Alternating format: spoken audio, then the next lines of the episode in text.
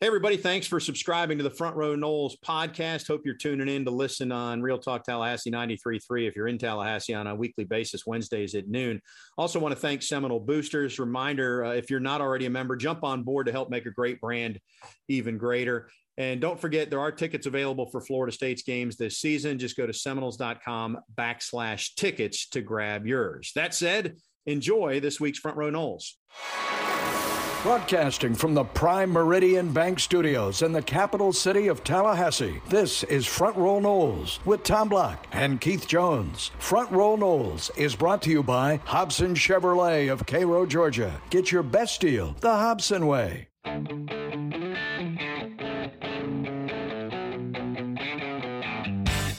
Good day, everybody. Tom and Keith Jones back with you. This is Front Row Noles. KJ, it's Clemson week, and we're excited. What do you think about that?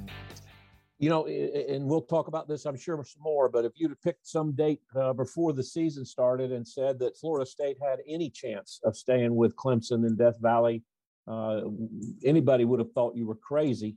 But I'm I'm optimistic enough and and buying into that confidence enough that you know I think they've got a real chance. Uh, they just gotta they just gotta execute. But I think they've got a real chance. The spread opened at ten, which I thought, in light of two teams maybe going the opposite direction. It might be a little bit less than that, but it would have been 25 or 30 a few weeks ago, or maybe before the season, based on what we thought. So, uh, all things considered, we'll take it. Clemson has not scored many points at all. Hopefully, they don't go well this week, but they don't give up many points. No, they I mean, do I'm not. Stating, I'm stating the obvious here, Keith, but this is not a game that you're going to win 40 to 35. I mean, this is going to be a this is going to be old school like you, Keith. This is going to be a 1979 special this is the kind of games I like. You know, we saw a couple of those over the weekend. Uh, I, I, don't know how you go nine overtimes and only score 38 points between two teams, but that happened too. Well, this game could be 3 3 going into overtime, and then we just play to infinity, right? When we get into just trying two point conversions.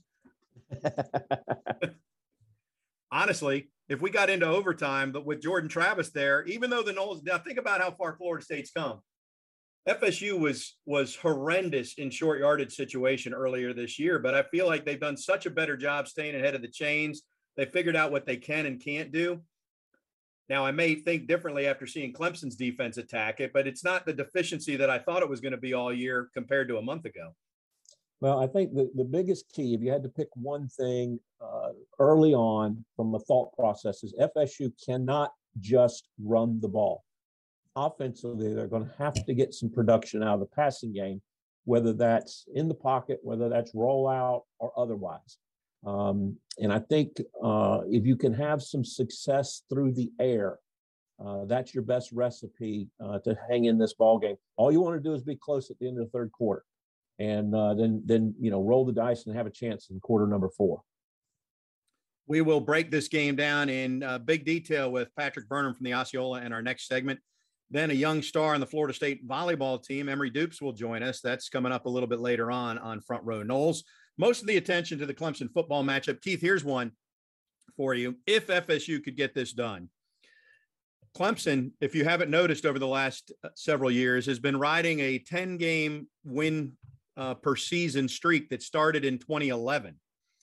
And they continued it last year during COVID and they're sitting at four wins right now with five regular season games and a bowl game to go, which means if FSU wins, that that 10 win season streak is officially over.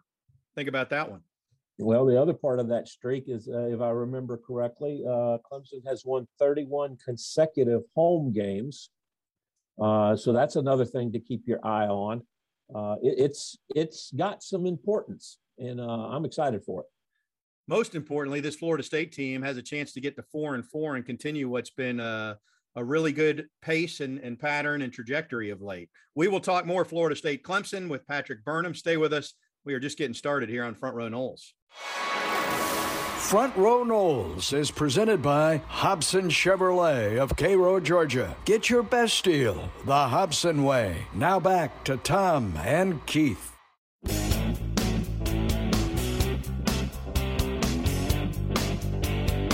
Florida State and Clemson this weekend, and who better to break it all down than our Osceola insider, Patrick Burnham. Hey, Pat, how are you? I'm doing great, guys. How about y'all? We are doing well. Pat joins us via the Earl Bacon Agency hotline, the Earl Bacon Agency ensuring your future together. And Pat, I think most of us, and I'm going to throw you in this camp, even though I don't technically know, if we'd have had this conversation on, say, July 24th or August 6th or August 30th, we probably would have not giving Florida State a great chance as they head to Clemson this weekend. But life is like a box of chocolates. You never know what you're going to get. And I'm not sure what's going on at Clemson, but all of a sudden we've got lots of optimism coming from these parts. Do you share that optimism?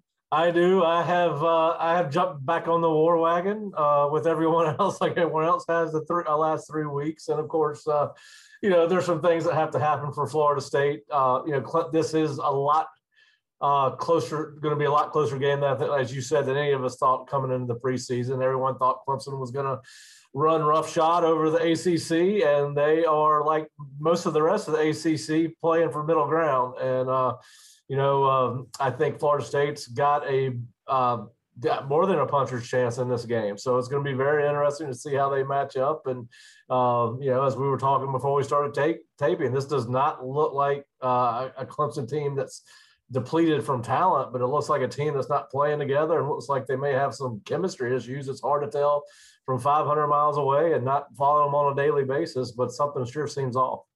If you'd have gone back to those dates, which I can't remember, Tom, and said that at the conclusion of the FSU Clemson game, both teams would be four and four, you probably would have been shocked on both sides. yeah, you're probably right. You're probably right. And uh, you know, listen, uh, Clemson is last in the ACC in offense. Uh, I mean, whoever would have thought that in a million years?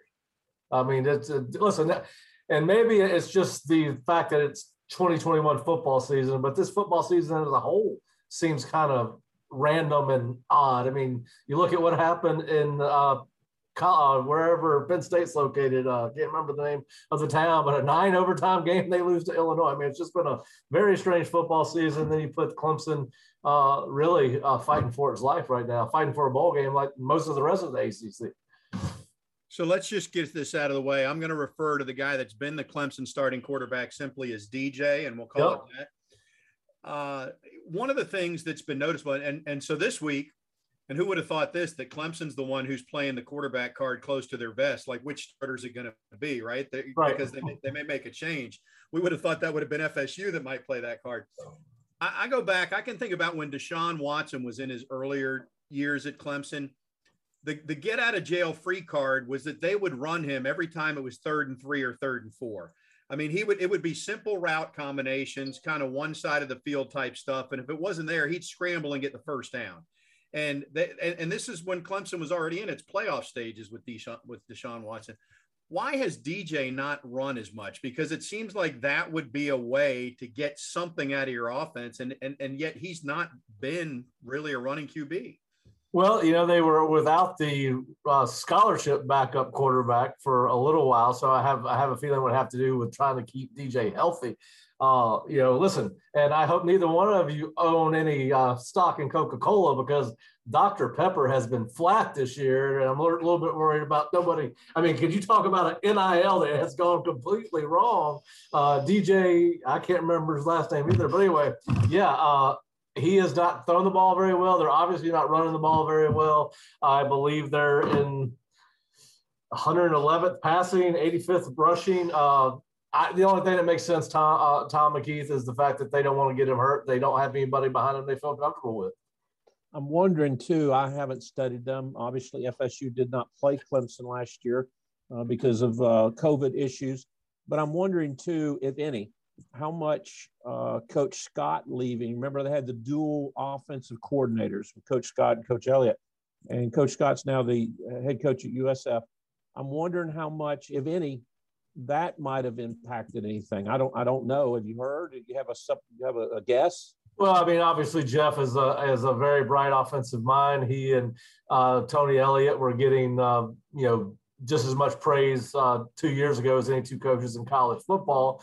Uh, but yeah, but you know they were without Jeff last year and did fine. Uh, you know, obviously it helps when you have Trevor Lawrence and Travis Etienne and a host of others that are are not back this year. But certainly, uh, I think Jeff's not being there is probably a part of it. But you know, listen, uh, you lost two of the best players in college football, in all of college football last year.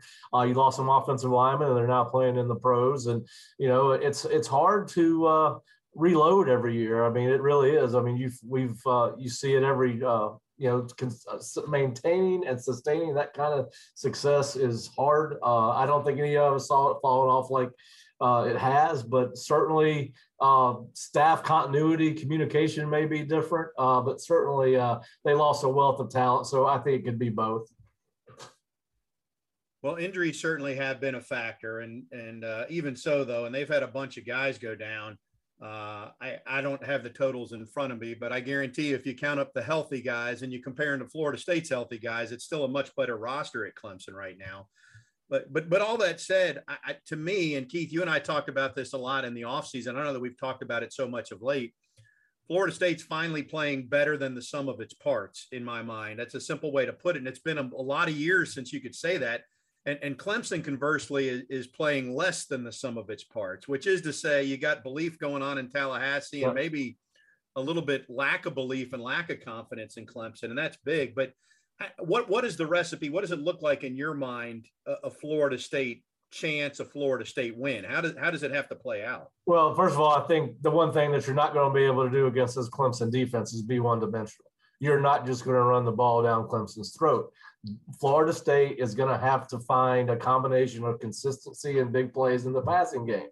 Uh, they will have to throw the ball twice as much, in my opinion, if they're going to win than they have the last two weeks. They've only thrown 23 passes in their last two games. So that's going to change, right? I mean, somebody's got to step up, uh, whether it's Jordan Travis or McKenzie Milton, whoever. Obviously, we think it's Jordan going in and don't even know if McKenzie's going to play. But so the passing game is going to have to be a real threat and a, a real point of production. Uh, I don't think that I don't you know you got two very good defensive fronts in this game. I don't think either offense can just run the ball uh, and win the game. I don't think anyone either side either team can be one dimensional. Uh, so you know, obviously it helps Florida State if you get Dylan Gibbons back, who left the game last year, uh, last week against UMass. Uh, Devontay Love Taylor did not play; he was dressed, so you got to think maybe he's coming back. Uh, I think having those two guys in the lineup also enhanced Florida State's chances. I like their chances with those two guys in the game a heck of a lot more than if they're not. And then I agree with what Adam Fuller said yesterday. Uh, you've got to come out early, put pressure on uh, uh the quarterbacks at Clemson, keep their confidence, keep them doubting themselves. You cannot give them a gl- glimmer of hope.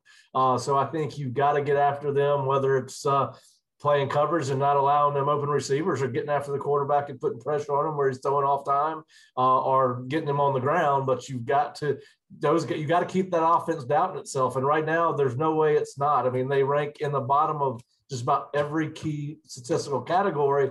And sometimes when you look at these stats, they don't match up with what you see on film. But with Clemson off on offense, they most definitely do. So uh, again, you're right. Florida State is playing team football right now. Clemson does not seem to be doing that. Uh, Florida State's team chemistry uh, seems to be better than we've seen it in a long, long time.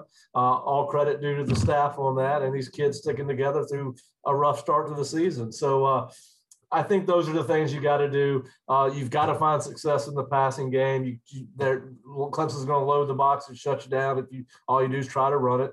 Uh, I think you've got to be careful with how much you run Jordan. Uh, to be quite honest with you, uh, you know he is uh, injury prone or getting nicked up prone, and he's obviously your most effective offensive weapon uh, outside of Corbin and Treshaun Ward. So, um, so I think they've got to be able to throw the ball with some kind of consistency and have some big plays in the pass game. Uh, and I think they've got to get after Clemson's quarterbacks and keep them doubting themselves. Yeah, I agree with you 100%, Pat. The only other thing I would add is they've got to find some yardage in the kicking game. Yep. They can't be starting plays inside the 10. They can't be starting plays after Clemson scores inside the 20. Uh, they've got to get the ball out and, and have an opportunity to operate. Well, Keith, I don't know how you feel about it. Obviously, this is something that I, am assuming as coach at Florida State. One of the uh, negative takeaways I had from last week is you're you're fair catching the ball inside the 10 yard line. That's fine against UMass.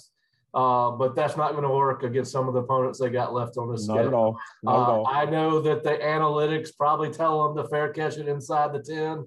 There is no difference between the five and the 10. And I guess it's only five yards, but I'd rather take a chance, let that ball go in the end zone and get on the 25. Uh, and then, of course, you know, they come back and they let another punt land on the 25 and roll to the five, and yet they have three return guys back there. Uh, but I agree with you. Uh, they're losing yardage that way in the special teams game, and they've got to be able to find a way to turn special teams into a positive yardage maker And, for and let's ignore analytics for one game and just fair catch to kickoffs, okay? Yeah, yeah, yeah. Let's get the ball out to the 25. Yes.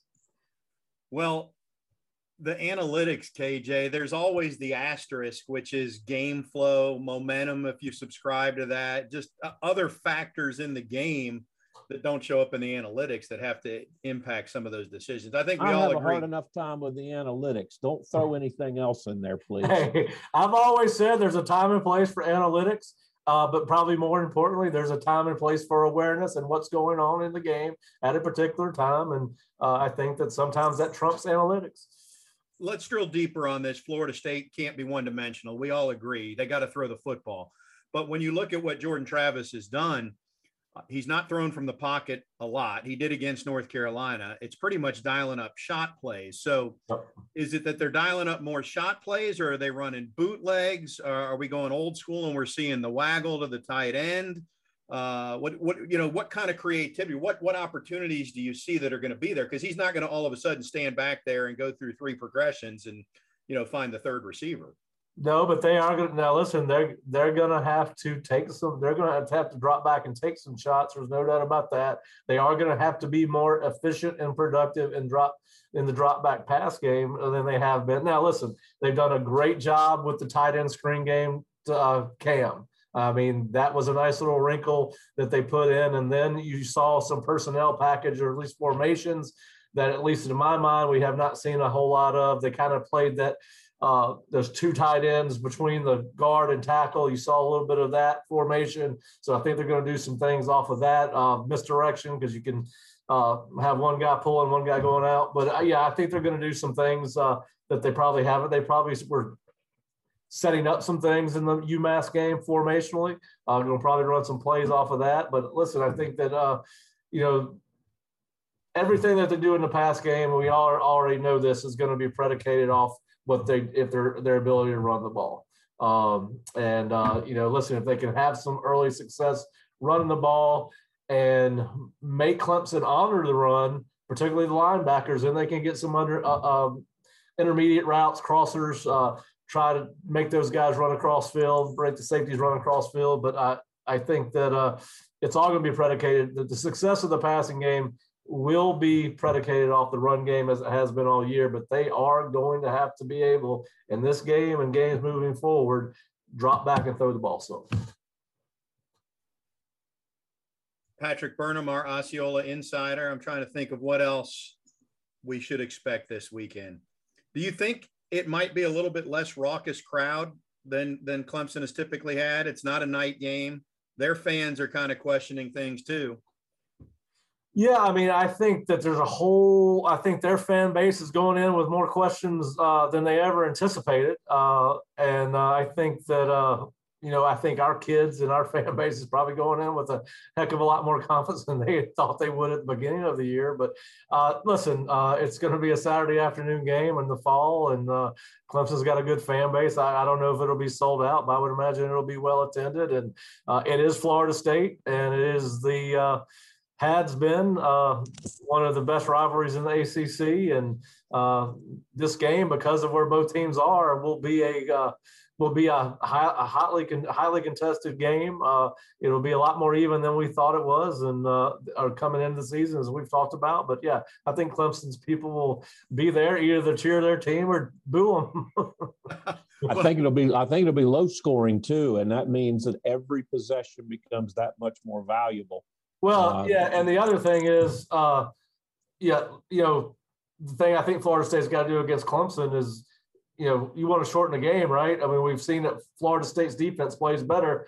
We saw nine possessions against North Carolina, 14 against Louisville and um, Syracuse. Um, you want to let, I mean, you don't want to give Clemson any more chances with the football to find a way to get hot than you can't have to. So again, uh, I think part of it is keeping the ball away from them. As hard mm-hmm. as that's going to be against Clemson's D. now, that is a tall task for the offense. Clemson is really good. They're one of the, but listen, they're they're one of the best third down defenses in football, but their offense is one of the worst. So uh, win third down.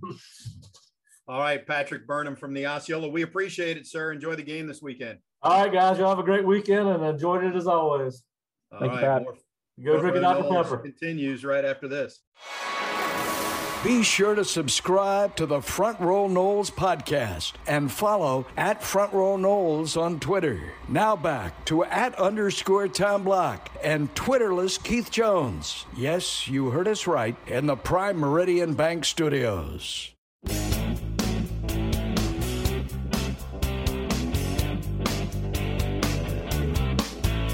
Welcome back to Front Row Noles. Tom and KJ with you. We'll bounce back to football here in a little bit, but we're going to move over to the Florida State volleyball program, which is, I think, exceeding expectations for a young team thus far. They're 14 and five overall, seven and three in the league, and we're joined by one of the young stars, Emery Dupes, who's on the Earl Bacon Agency hotline. Hey, Emery, how are you?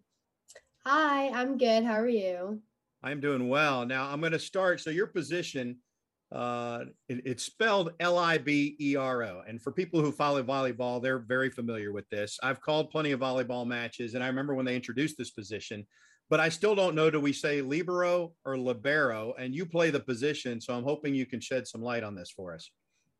Yeah, I think that's kind of a controversial topic um, that I've heard. I've all, actually always called it libero, but I think that's more of like a younger generation term. I think that like all of my older coaches, they always call it libero. So I think that's the right term per se. Well, you definitely uh, identified our generation. Keith and I are the older generation. So thanks for hitting the nail on the head there, Emery. Go ahead, KJ. I was just going to say the only thing I do is uh, my, my oldest granddaughter Emery, uh, plays volleyball. Uh, she's in middle school. And uh, the only thing she's excited about is getting to the level where at least one of them has a different colored jersey on. That's her goal right now. Yeah. As she moves up the ranks. well, that's awesome. More than how we pronounce it, why don't you explain and Keith just identify that you wear a different colored jersey? What is your what is your role as a libero or libero, tomato tomato? So the term libero is the technically the best defender on the team. I am the person in the different colored jersey, and I am defending the back row, trying to keep the ball up. So to give my team a chance to be able to put the ball down on the other side of the net, I'm um, just the defense side of volleyball, and I can't hit the ball um, but that's pretty much it. Yeah.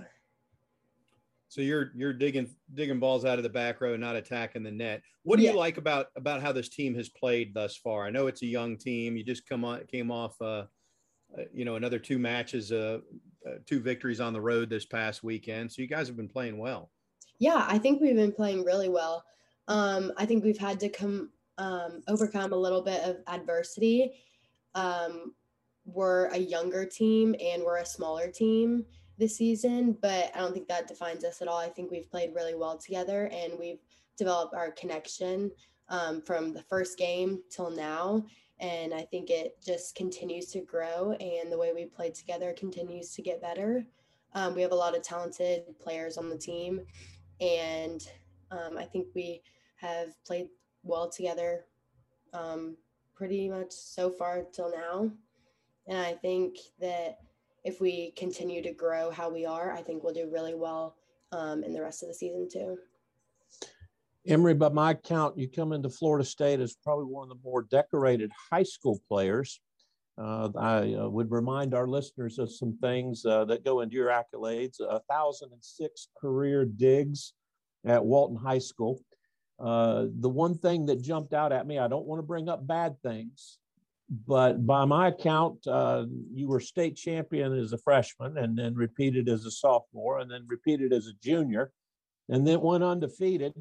And you finished your career with about 138 wins, but only one loss. And that happened to be in the finals of your 138 wins and one loss in a four year career. How in the world does that happen? Yeah. Um, I mean, Walton was some of the best volleyball that I've played when I first came in as a freshman and I was starting as libero for Walton as a freshman. We were the number one team in the nation at the time. And we had every person on the team committed to big schools like Ohio State and all of these top brand schools um, for volleyball.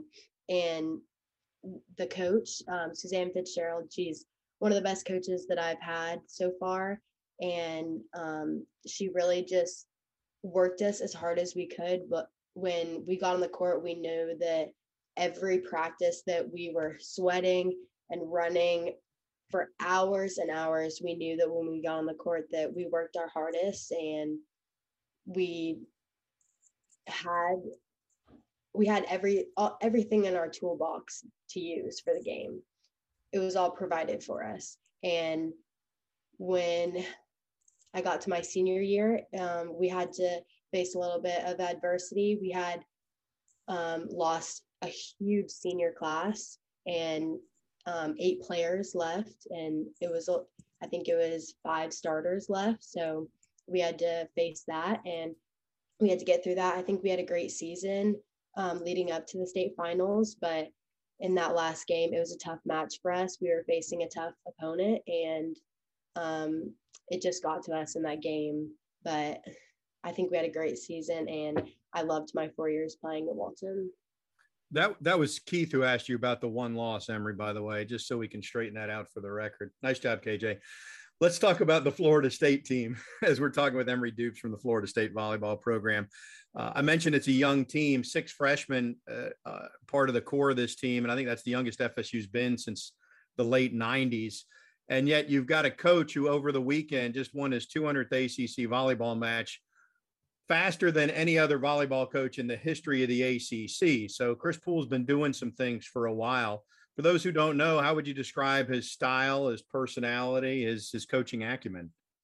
Yeah, um, I mean, it's no denying that um, CP is a great coach, and he truly cares about all of his players. Um, and you can tell that when he's coaching. Um, all of our coaches, Jordana and um, Jeff included, they all prepare us really well for each opponent that we're facing um, just by putting in hours of scouting and just getting us prepared and ready for each um, opponent that we're going to face that so that we know there's no challenge that we can't overcome. Now, Tommy, you're going to be fussing at me because I'm asking her these questions, but you got to know one thing. Emery and I are we're we're almost blood related because her favorite go-to food is watermelon, and I grew up growing really? and hauling watermelons. Oh, so, we, so finally, we're, we're, I found my related. watermelon lover. Yeah, yeah. So take that, Mr. Block. All right, noted, noted. Emery, let me ask you this. Uh, I have met your your dad over the years. Now it's been a mm-hmm. while, uh, but some people would recognize his face. But he's been the Nike rep for Florida State, which has been a Nike school. I think I read for 25 years. So for your whole life, your dad's been the Nike rep for FSU. Yeah. So I'm just curious, did you have anything in your closet growing up or dresser that didn't have a Nike swoosh on it? Oh no. Uh-uh. I and even um, you know, girls, they like Lululemon. I'm actually wearing Lululemon right now. Don't tell my dad, but and that is the only thing I can buy with my own money. But if not, I can't. No Adidas has ever been on my body at all. Um, no Under Armour, nothing. Lululemon is the only one, and I have to buy it with my own money. And um, other than that, no, I've never worn worn any other athletic gear besides Nike. It sounds like you had to write a contract with your dad and put that in. Yeah, pretty much. No, but no complaining though. No complaining. I love Nike. Oh, well, yeah. And I imagine, so is it true? Like, you know, when the family goes on an outing, is everybody just all Nike'd up? Is that the way it's rolled for oh, yeah. life? That's the way it's always been. And I'm not complaining about it. I love Nike gear and it looks great. Uh, I think most of us would take the hook up on Nike. Keith, you're oh, smirking. You're smirking. well, I, I was just going to say, Mary, this, if you get an opportunity, you mentioned this to your dad. Mm-hmm. Um, I wore a pair of Nike um, shoes when we played. It was either at LSU in a, in a junior varsity game or when we played at Nebraska, and it was the old waffle shoe, which was what Nike used originally. They actually took the pattern of the shoe. Um, Mr. Knight took it from a waffle iron, and I wore a pair of the old waffle shoes. I don't know if I don't know if your dad will remember that, or I don't know if it means anything to him. But you mentioned that to him because you talked to somebody old enough to know what a waffle shoe is. Waffle shoe. Okay. I'll mention it. I'm sure he will know. And if you can't find anybody old enough, you can always talk again to KJ. We'll set that up for you. Emery Dupes from the FSU volleyball team. Thanks for joining us. Hey, good luck this weekend. You got a couple home matches this weekend, BC and Syracuse. And uh, I, I, know Tully can be a great atmosphere when you it, it gets loud in there and, and, people are proud as they should be because there's a, there's a great Florida State volleyball history and heritage. So uh, good luck this weekend and the rest of your your freshman year and your FSU career. Thank you. I really appreciate it. Thanks, right, Emery. And, we'll send you our address so your dad can send some Nike gear our way. Front Row Noles continues right after this. Front Row Noles is presented by Hobson Chevrolet of Cairo, Georgia. Get your best deal the Hobson way. And by the Earl Bacon Agency, ensuring your future together. Now back to Tom and Keith.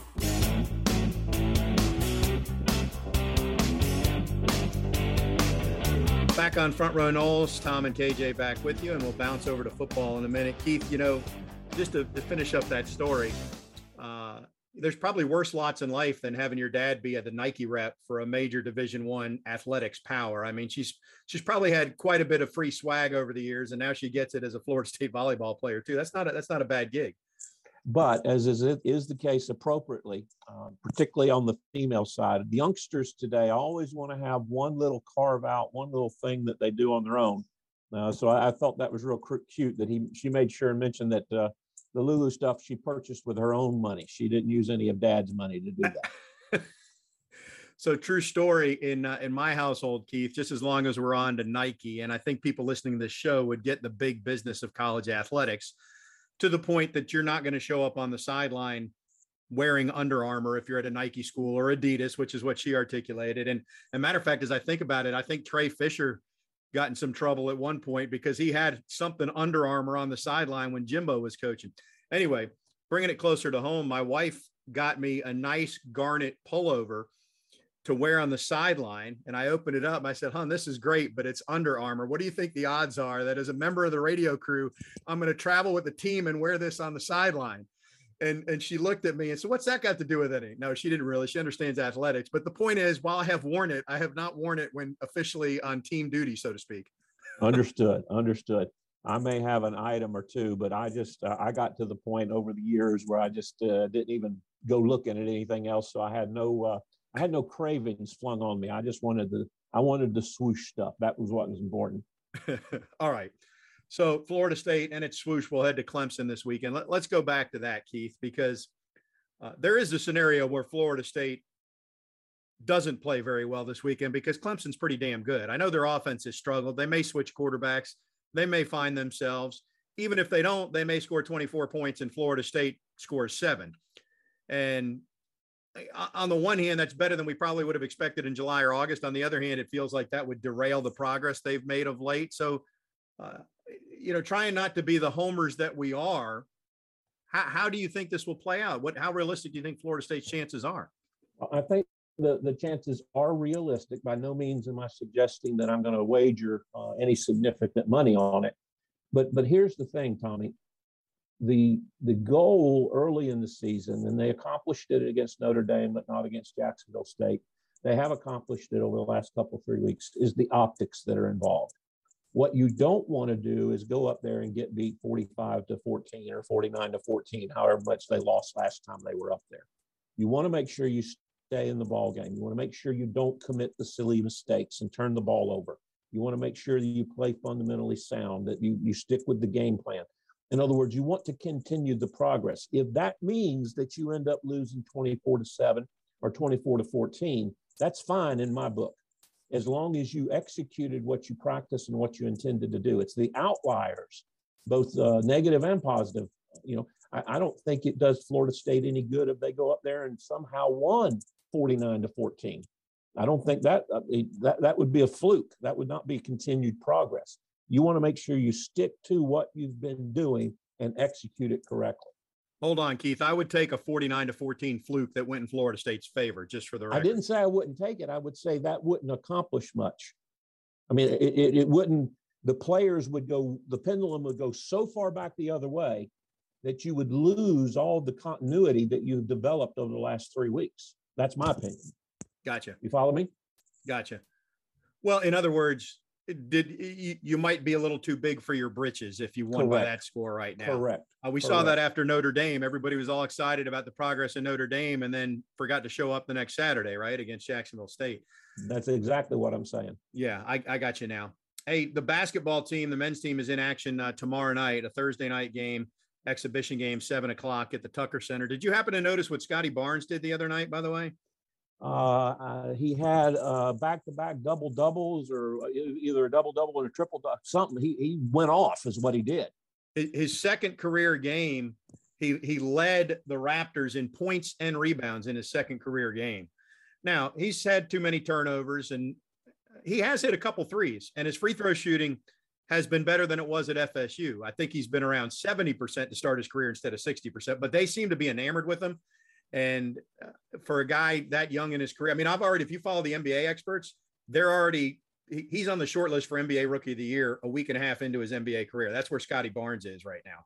Well, we knew he was an exceptional talent. And more importantly, you know, Coach Ham and, and Coach Jones and, and CY and everybody, Coach Smith, just raved on his work ethic and his attitude.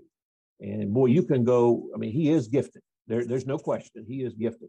But taking that gift and maximizing it. Uh, he has as good a prospect of doing that as, as anybody that's come through this program. Let's switch gears here real quick, Keith. Did, did you see the email earlier this week that came out from the ACC about the committee they've got that's working on relocating the league headquarters? I think they decided, you know, I don't, you know, Greensboro is nice, but let's see what else is out there. Was that how you read that?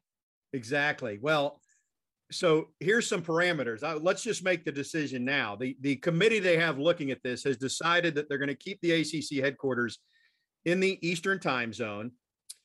Uh, population size with positive growth trends. In other words, the city's getting bigger, not smaller.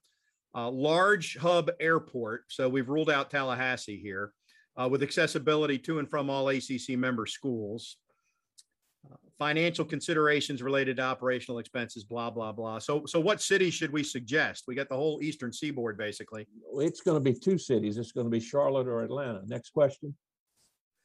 I think DC's in the mix too, but you've narrowed it down. So you think there's going to be pressure to stay in Charlotte? I think there will be some, yes. Yeah. And, and I technically and, and honestly, I wouldn't have a problem with that. But I think I think Atlanta would score very much higher than than Washington D.C. And I don't know that Atlanta would make the final list because the SEC seems to own Atlanta with its championship game every year. But it's certainly a major hub airport, and there is a an ACC institution in that city in Georgia Tech, pretty close to downtown, as a matter of fact. Uh, well, if it's, I have said for years, Keith, you know this. If you're gonna if you're gonna do the ACC stuff in North Carolina, let's get it to Charlotte. And to be fair, they did put the baseball tournament in Charlotte last year and again this year, which is where it should have been. Instead, all those years they've been alternating Durham and Greensboro. It's where the it's where the football championship game is played. I know from a basketball standpoint, I still support moving it around, uh, but that doesn't mean that every other year it's in Greensboro. Uh, but I think Charlotte is your number one. You know, without knowing any of the parameters, my pick would be Charlotte one, Atlanta two, DC would be down on the list. And would Wildwood be in the running or no? Wildwood would not be in the running because the combined square footage of available office space of all the buildings in Wildwood would not be enough for the ACC office. How about Orlando, Keith? They could put the league headquarters right between their two favorite member institutions, Miami and Florida State. Well, you know, as crazy as it sounds, you know, it, there's nothing that says you have to be in a city where you have a member institution. This is the conference office. Uh, and this is not the old days. So, you know, uh, Orlando's not on my radar, but I, again, wouldn't shock me if it was considered. It would shock me if it landed there, though. All right, True. back to the question that we hope we don't have to address. I asked you this on Sunday, but now a couple days later. So we've got three minutes to go in the third quarter Saturday. Florida State's trailing 13 to 10, and suddenly Jordan Travis is not available for the next drive. And as you look and coming out of the huddle from the TV timeout, is it McKenzie Milton or Chuba Purdy who's trotting on the field with the rest of the offense? In that given situation, it's uh, McKenzie Milton. Well, thanks for uh, following my big buildup with a really succinct, boring, short, non-explosive answer there. Well, we talked about it and I said, only time you use McKenzie is when the game's on the line and you need that experience. Otherwise, you've got to go with Purdy. If you're up by three touchdowns or down by three touchdowns, you go with Purdy. If you're up by three touchdowns at Clemson, uh, I might still go with Milton and just make sure that we get the job done. But I hear you. I hear you.